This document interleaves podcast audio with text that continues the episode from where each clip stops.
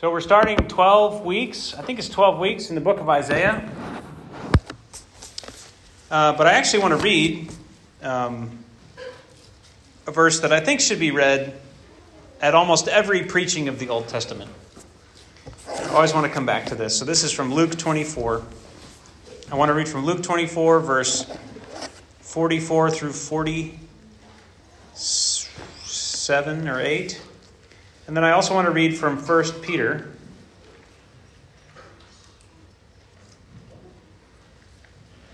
And then I want to pray for the reading for the preaching of the word.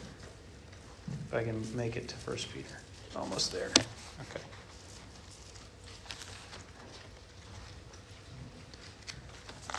Who's got the Luke verse open? Anybody? Grant, will you stand up and, and read that for us? 44 through 49. Then he said to them, These are my words that I spoke to you while I was still with you, that everything written about me in the law of Moses, and the prophets, and the Psalms must be fulfilled.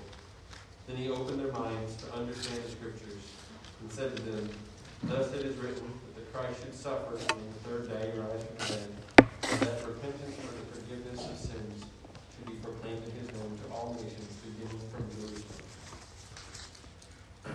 You are witnesses of these things, and behold, I am sending the promise of my Father upon you. But stay in the city until you are clothed with power. Amen. In 1 Peter chapter 1, verse 8 through 12. Though you have not seen him, you love him. Though you do not now see him, you believe in him and rejoice with joy that is inexpressible and filled with glory, obtaining the outcome of your faith, the salvation of your souls. Concerning this salvation, the prophets who prophesied about the grace that was to be yours searched and inquired carefully, inquiring what person or time the Spirit of Christ in them was indicating when he predicted the sufferings of Christ and the subsequent glories. It was revealed to them that they were serving not themselves, but you, in the things that have now been announced to you through those who preach the good news to you by the Holy Spirit sent from heaven, things into which angels long to look. Father, I pray that you bless our time in the Word tonight, that uh, you would make it effective, that it would bear fruit in our lives. And Lord, as we uh, head into this book of Isaiah, Lord, I pray that just like you opened the scriptures, beginning with Moses and the, and the prophets and the Psalms, uh, you proclaimed the gospel and you proclaimed the true meaning of all these things. Lord, I pray that that very same spirit would be upon us as we work our way uh, through this incredible book, uh, this, this anointed, spirit filled book of uh, all things pertaining to the kingdom. Lord, open our hearts, open our minds, open our imagination. Lord, open our uh, senses to really receive uh, your word and your truth uh, from the book of Isaiah. We thank you in Jesus' name. Amen. So, I'm going to give an intro tonight to Isaiah. And this is, uh, this is a daunting book. And uh, 12 weeks isn't enough. 20 weeks isn't enough. 100 weeks isn't enough. All right? And so I want to introduce our time in Isaiah. But my goal in introducing the book and, and leading us into this time is I'm just going to tell you right now. I mean, my main point tonight is that we need to be full of this book. That's the big point. We ought to be full of the book of Isaiah as a people, as individuals, and as a church. Uh, this book should be uh, a, a foundational text for us. So it's a large book. We're not going to scratch the surface tonight. We, we, we do have some time, right? We have a, a little bit more time than we usually have to go through a book. But I feel a little bit like I'm standing outside of St. Peter's Basilica in Rome, and people are walking by on their way in, and I'm trying to tell them what to look, look for. how, do you, how do you start? Because they're going to get inside, and, and right, what, what the person told them to look for is, is just going to basically evaporate, and they're just going to be caught up. That's what I hope happens, right? I hope I give you a few points, but then you go in and you see it for yourself. Or it's sort of like, a, you know, I'm at the information desk, in, in the Yosemite Visitor Center. Like once you start getting out and walking around, awe is pretty much going to uh, overtake you. And so I, I hope that that happens, right? I hope that I can kind of point you in the right direction so that you can enter into this, the world of Isaiah, and, and be captured with what the Lord is saying, right? Be captured like Isaiah himself was captured. He saw the Lord high and lifted up. In the year that King Uzziah died, he saw the Lord. This is a vision, right? It says, the vision of Isaiah, the son of Amoz, which he saw concerning Judah and Jerusalem in the days of Uzziah, Jotham, Ahaz, and Hezekiah, kings of Judah. A vision or a book of prophecy is different than a book of narrative. We've been in narrative for a little while in the Old Testament. This is a different animal, okay? This is, we have to approach this differently. This is a vision. So, not everything, it's not linear, right? There's not a beginning, middle, and end. There's not a plot, all right? What there are are images and um, themes and layers that keep coming in. It's, it's much like a symphony. Okay, there's a musical theme here, a musical theme there, and it will come back and it will build, and there's variations, and that's what we're that's what we're stepping into. Okay.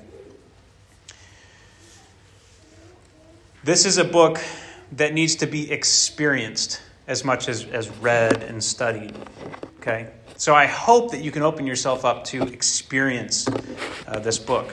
It needs to wash over us, get stuck in our heads.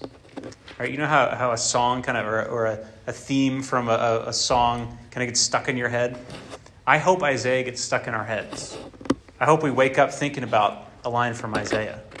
Because um, that's, that's what this book is for. It's meant to be, to, to, to worm its way into our consciousness and just kind of live there. All right? So, uh, an outline, it, the outline of this book is pretty interesting. Okay, there's 66 chapters. And some people make a, a deal out of this. You can't say that Isaiah meant this, but I think it's interesting to note that there's 66 chapters.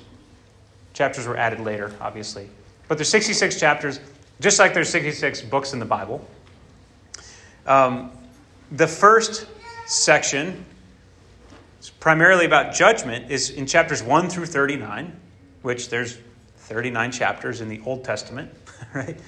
And there's 27 uh, books in the New Testament. Uh, so the, the, the second half is about comfort and hope and salvation. Um, so that's the that's the most basic way to outline the book of Isaiah 1 through 39, 40 through 66.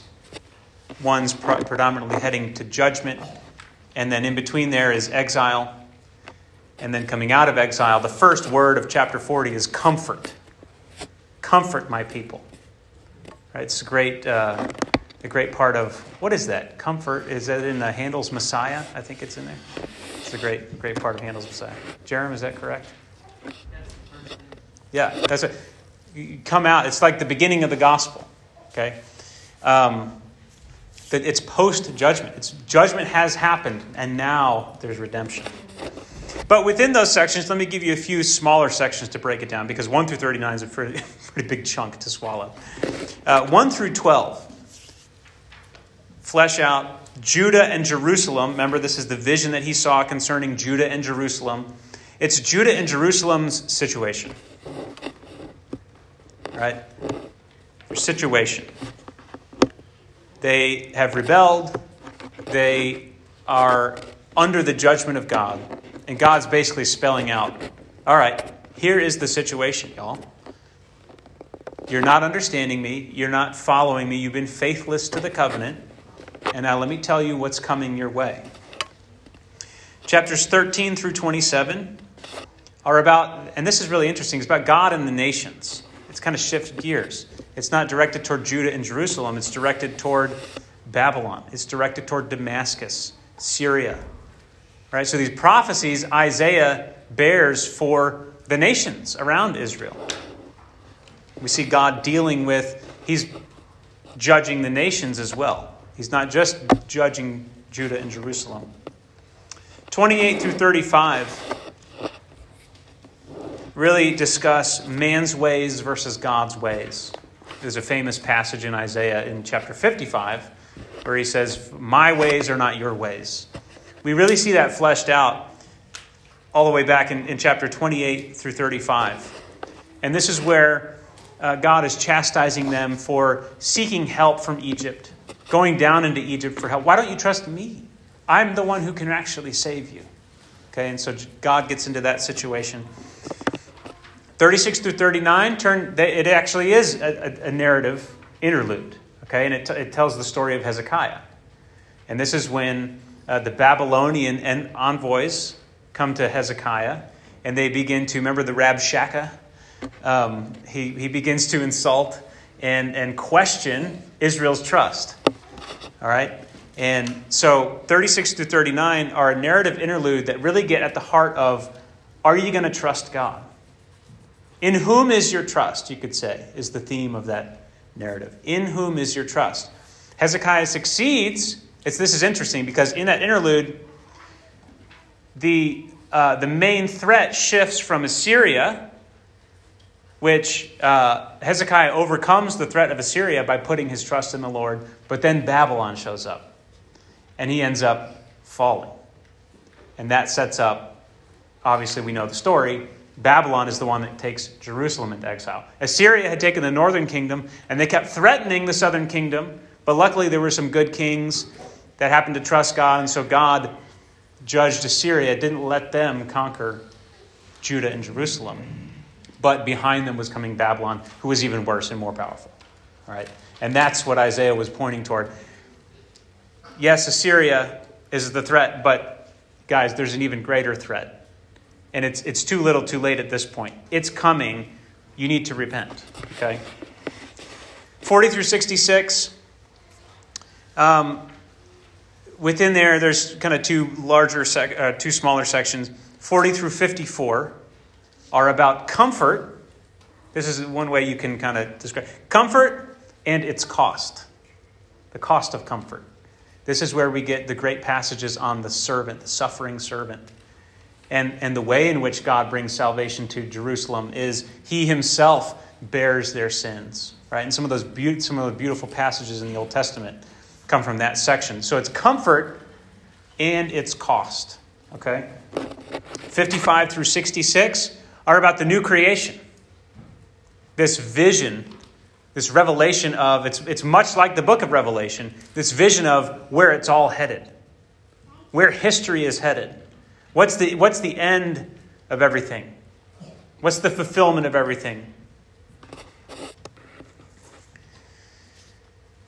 And so Isaiah, many people call this the, the book that contains, it's, it's the fullest um, it's the most well rounded book in terms of theology. It's the most well rounded single book in the whole Bible in terms of theology.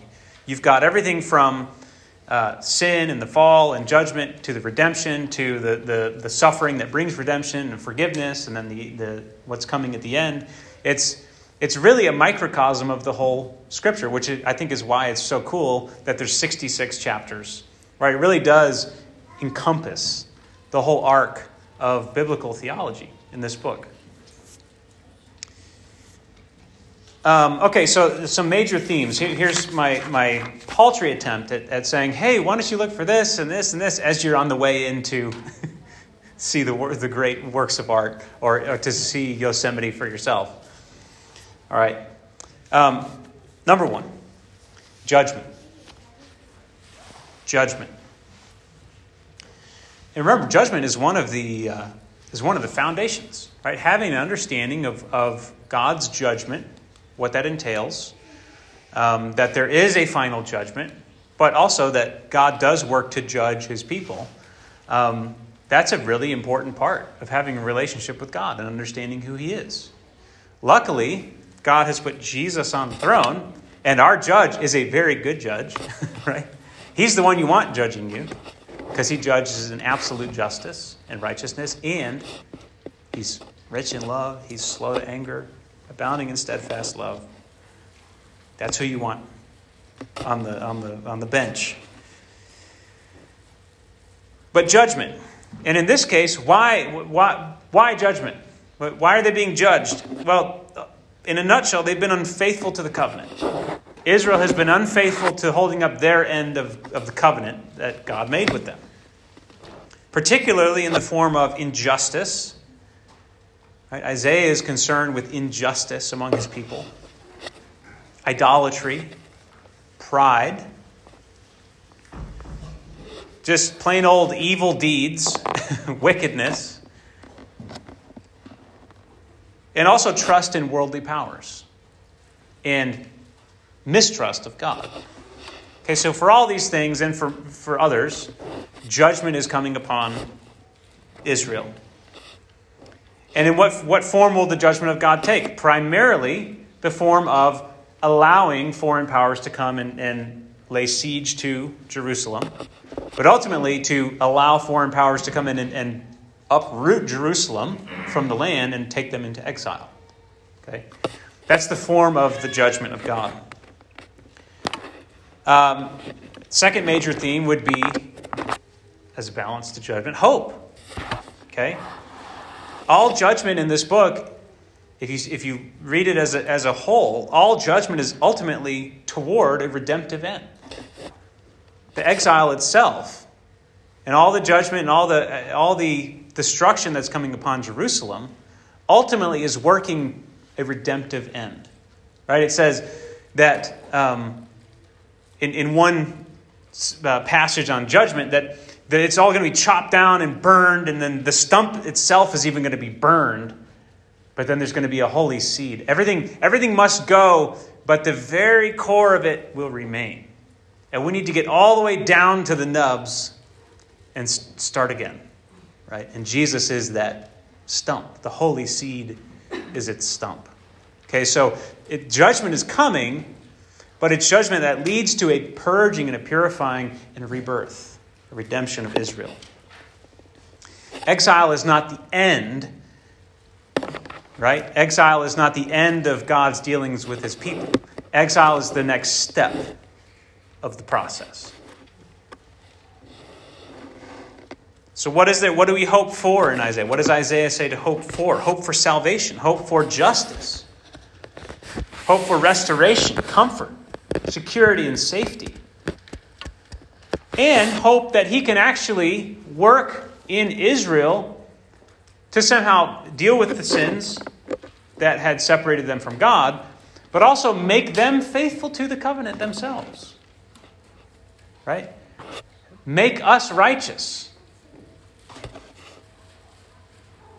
Okay? Make us faithful people.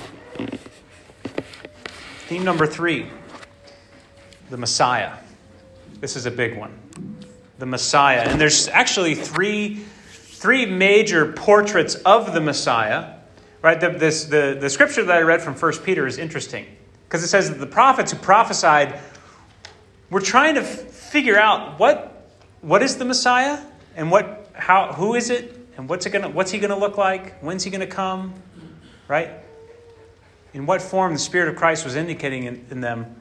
Ultimately, Jesus showed us that the Messiah was all of these things that Isaiah was pointing to. Uh, so the first one would be a king, right? And actually, the word Messiah just means anointed one. And so any king of Israel would have been the Messiah at that point, okay? Just the anointed one, God's anointed, God's Messiah. But we see, we see in Isaiah, every time we, we come up against a, one of the, the actual kings, uh, the kings, the sons of David, physical sons of David, um, they're sick or dying or dead, right? In the year that King Uzziah died, and then Ahaz is getting preached at. So the line, the, the, the Davidic kings are not doing much, but there's also this hope and this undercurrent of there will be a Davidic king on the throne.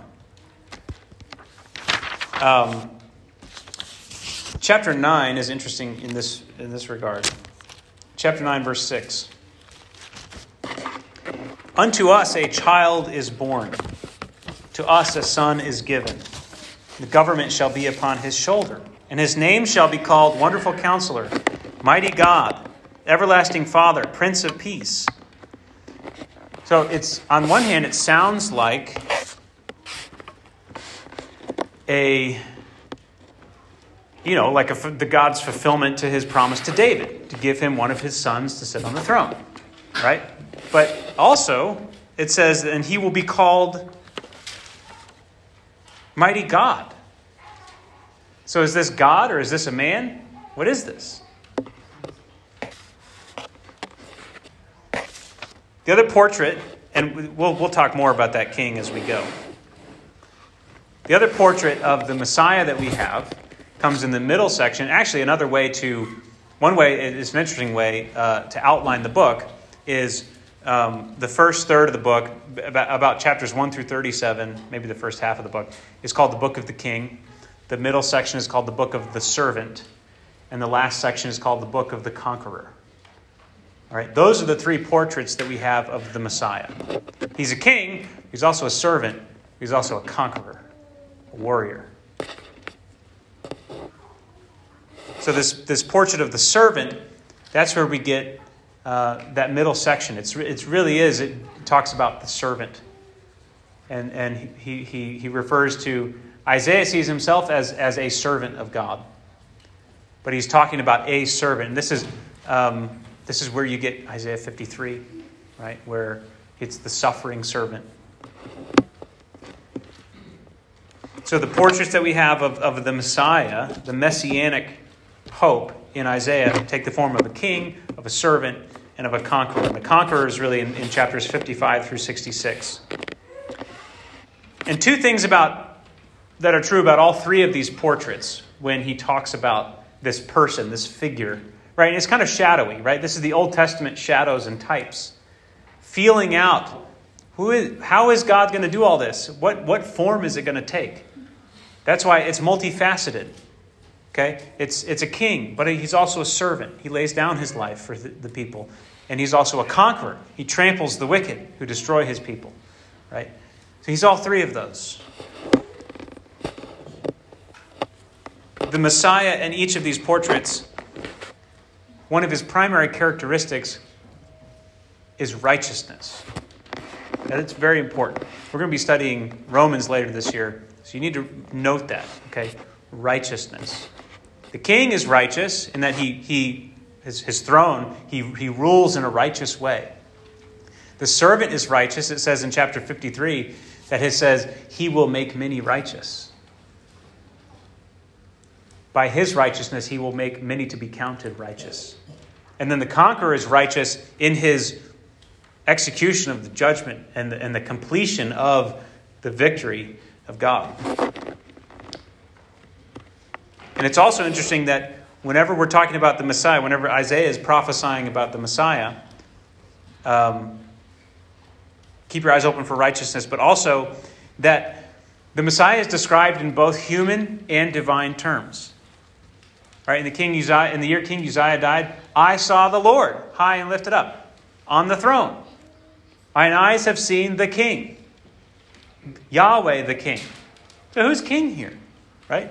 Is Yahweh the king or is there a Davidic king? Okay? And it's both, right? We know from Jesus is the son of David and the son of Yahweh and is Yahweh himself and sits on the throne. So all these things end up being true. They're not they're not contradictory at all. He's a king, he's a servant, he's a conqueror, he's human, and he's divine. So, this, this multifaceted, multi layered portrait of the Messiah that Isaiah has ends up being exactly right. it is pretty amazing. All right, was that number three? Number four, holiness. Holiness. I saw the Lord high and lifted up, and what were, what were the seraphim saying to? Holy, holy, holy. Holy, holy, holy. The book of Isaiah has more uses uh, of the word holy than the rest of the Old Testament combined. It's not even close. He is the prophet of holiness.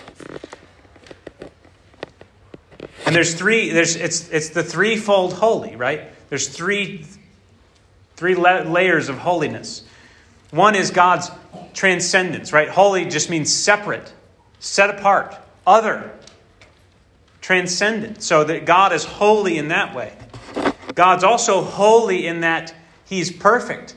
He is deadly to sinners who come before Him. His holiness is, is what, what emanates in His judgment.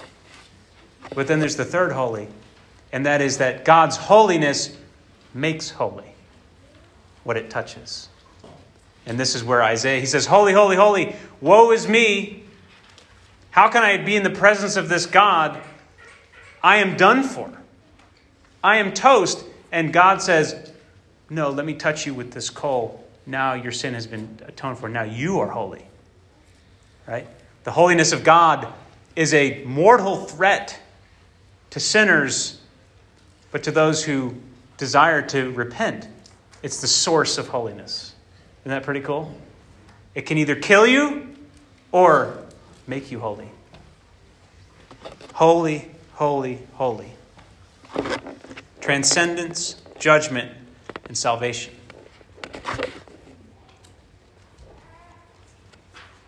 Next theme is servanthood. Servanthood. After the appearance of the suffering servant in the middle portion of the book, the middle chapters of the book, God's people, the nation of Israel, are increasingly referred to as servants.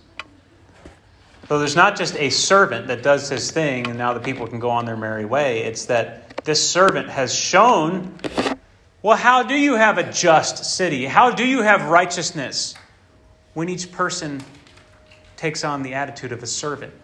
And that theme is not just in that middle section, it's all through the book, right? Again, back in Isaiah's vision of the Lord, his encounter with God, God says, Hey, we need someone to go. Who will go for us? And he says, Send me. That's a servant. Who will go? I'll go, send me. Okay, so God's looking for servants, for his people to be, to take on the form of servants. What number are we at? This is number six. The city. The city. Isaiah is also called the, the, the book of the city.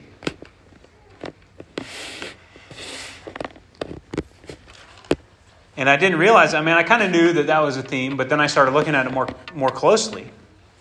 And it's a major theme of the book of Isaiah. Um, if you look especially in chapters 24 through 26, there's, there's a, a, tale of two cities in there the city of man, the corrupt city, city of Babylon, versus the city that God is creating. And synonyms for it, and this, this will really kind of expand your view of this whole theme of the city in Isaiah. Not just the word city, but also Jerusalem, which is the name of the city Zion. Right? Zion is sort of a, a unique prophetic word for uh, a way of describing the city of God. Because Zion is an actual place, but it, it, sort of refers to more of the, the spiritual reality of the city of God. Zion is, is the city within the city. Jerusalem, Zion, and anytime it talks about the mount, the mount or the mountains, right? Jerusalem was up on the mount. Okay, remember the temple was on Mount Moriah. And so, anytime, like in chapter 2, where it says, the mountain of the Lord will be established as the highest of all mountains, it's talking about the city of Jerusalem. Okay? And it's with Jerusalem primarily that, that God is dealing. He says, How the faithful city has become harlot. How the faithful city has become a harlot. In chapter 4, he says, in his dealings with the city of Jerusalem. Uh, chapter 4, verse 2. In that day, the branch of the Lord shall be beautiful and glorious, and the fruit of the land shall be the pride and honor of the survivors in Israel. And he who is left in Zion and remains in Jerusalem will be called holy. Everyone who has been recorded for life in Jerusalem. When the Lord shall have washed away the filth of the daughters of Zion, and cleanse the bloodstains of Jerusalem from its midst, from its midst, by a spirit of judgment, and by a spirit of burning. The Lord will create over the whole site of Mount Zion and over her assemblies a cloud by day and a smoke and the shining of a flaming fire by night.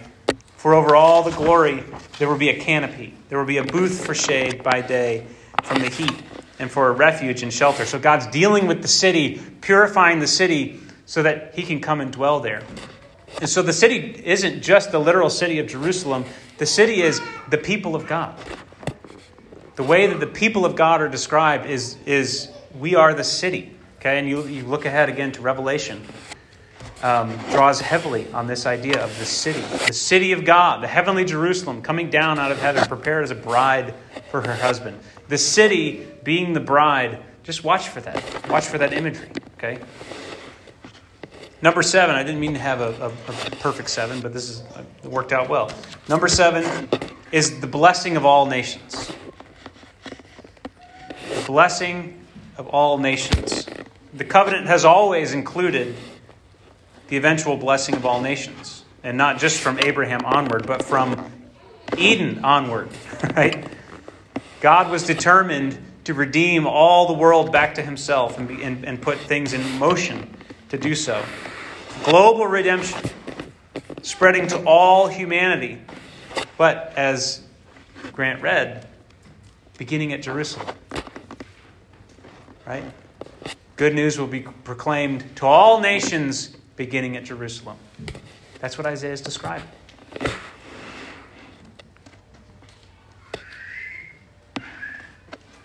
Global redemption spreads to all humanity, but also global judgment global judgment to those who refuse to acknowledge the worthiness of the one who bore all sins and opened up the way of salvation.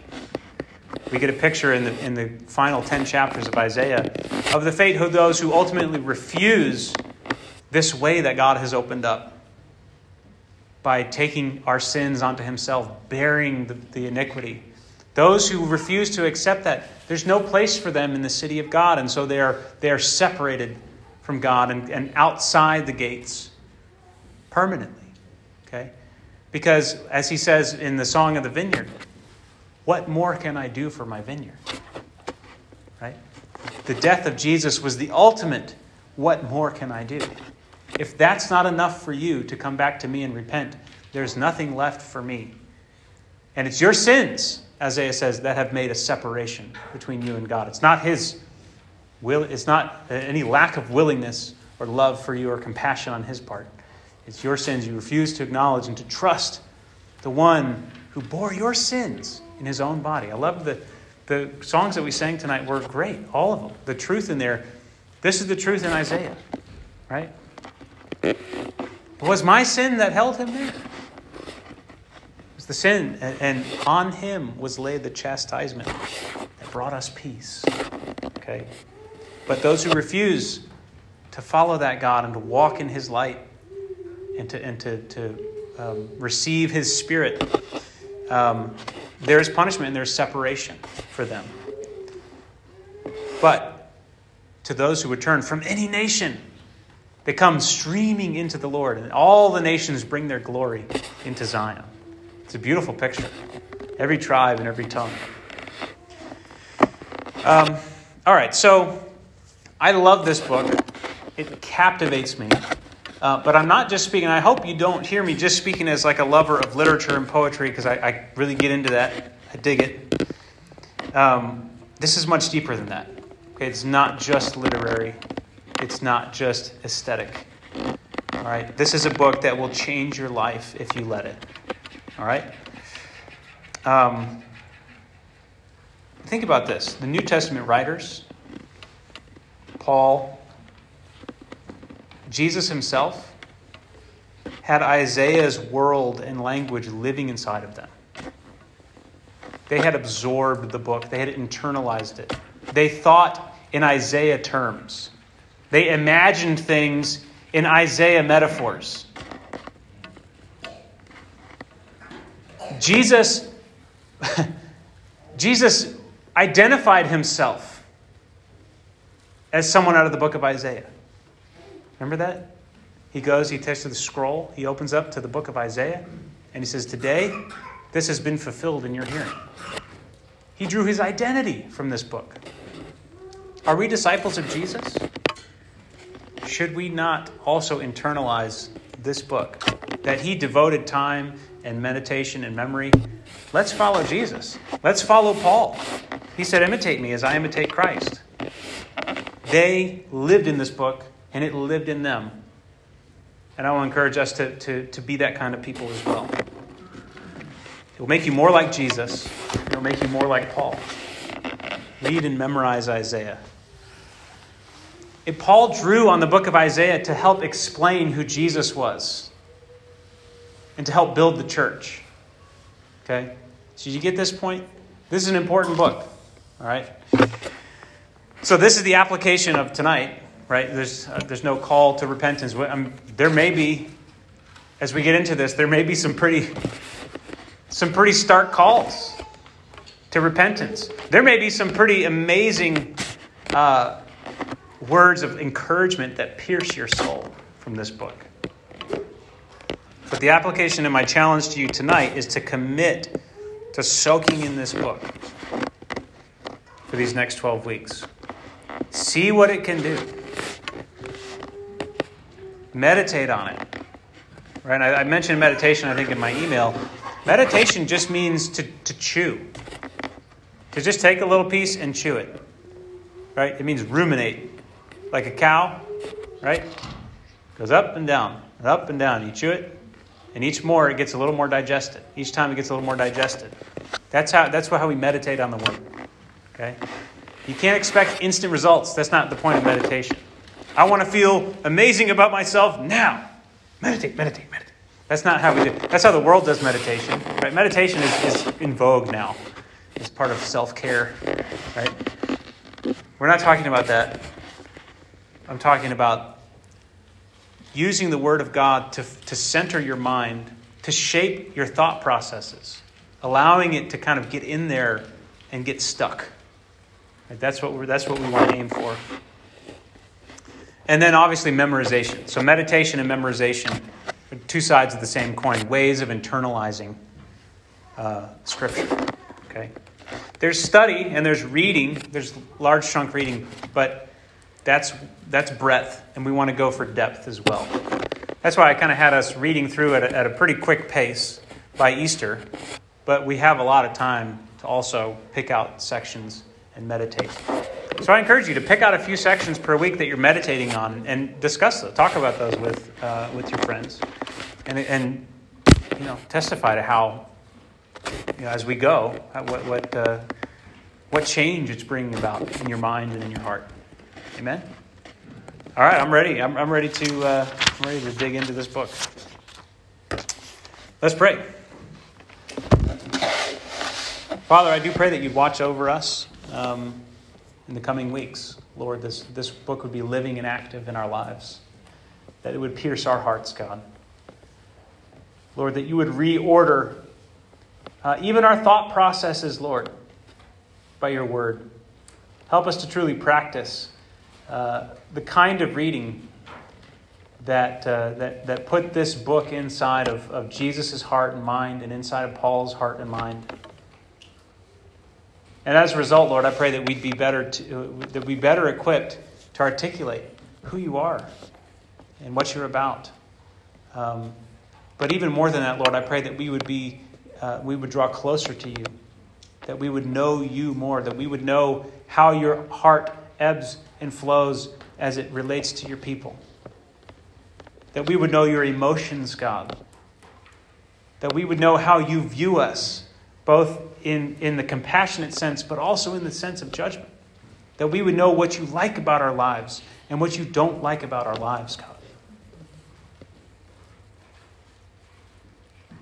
And Lord, that you would purify us that this book of Isaiah would be a burning coal from your altar and you would touch our lips with it, Father, and purge us.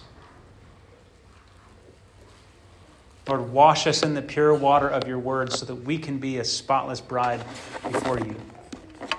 We ask you to do this in the name of Jesus and for your glory. Amen. Amen. Go marinate in Isaiah.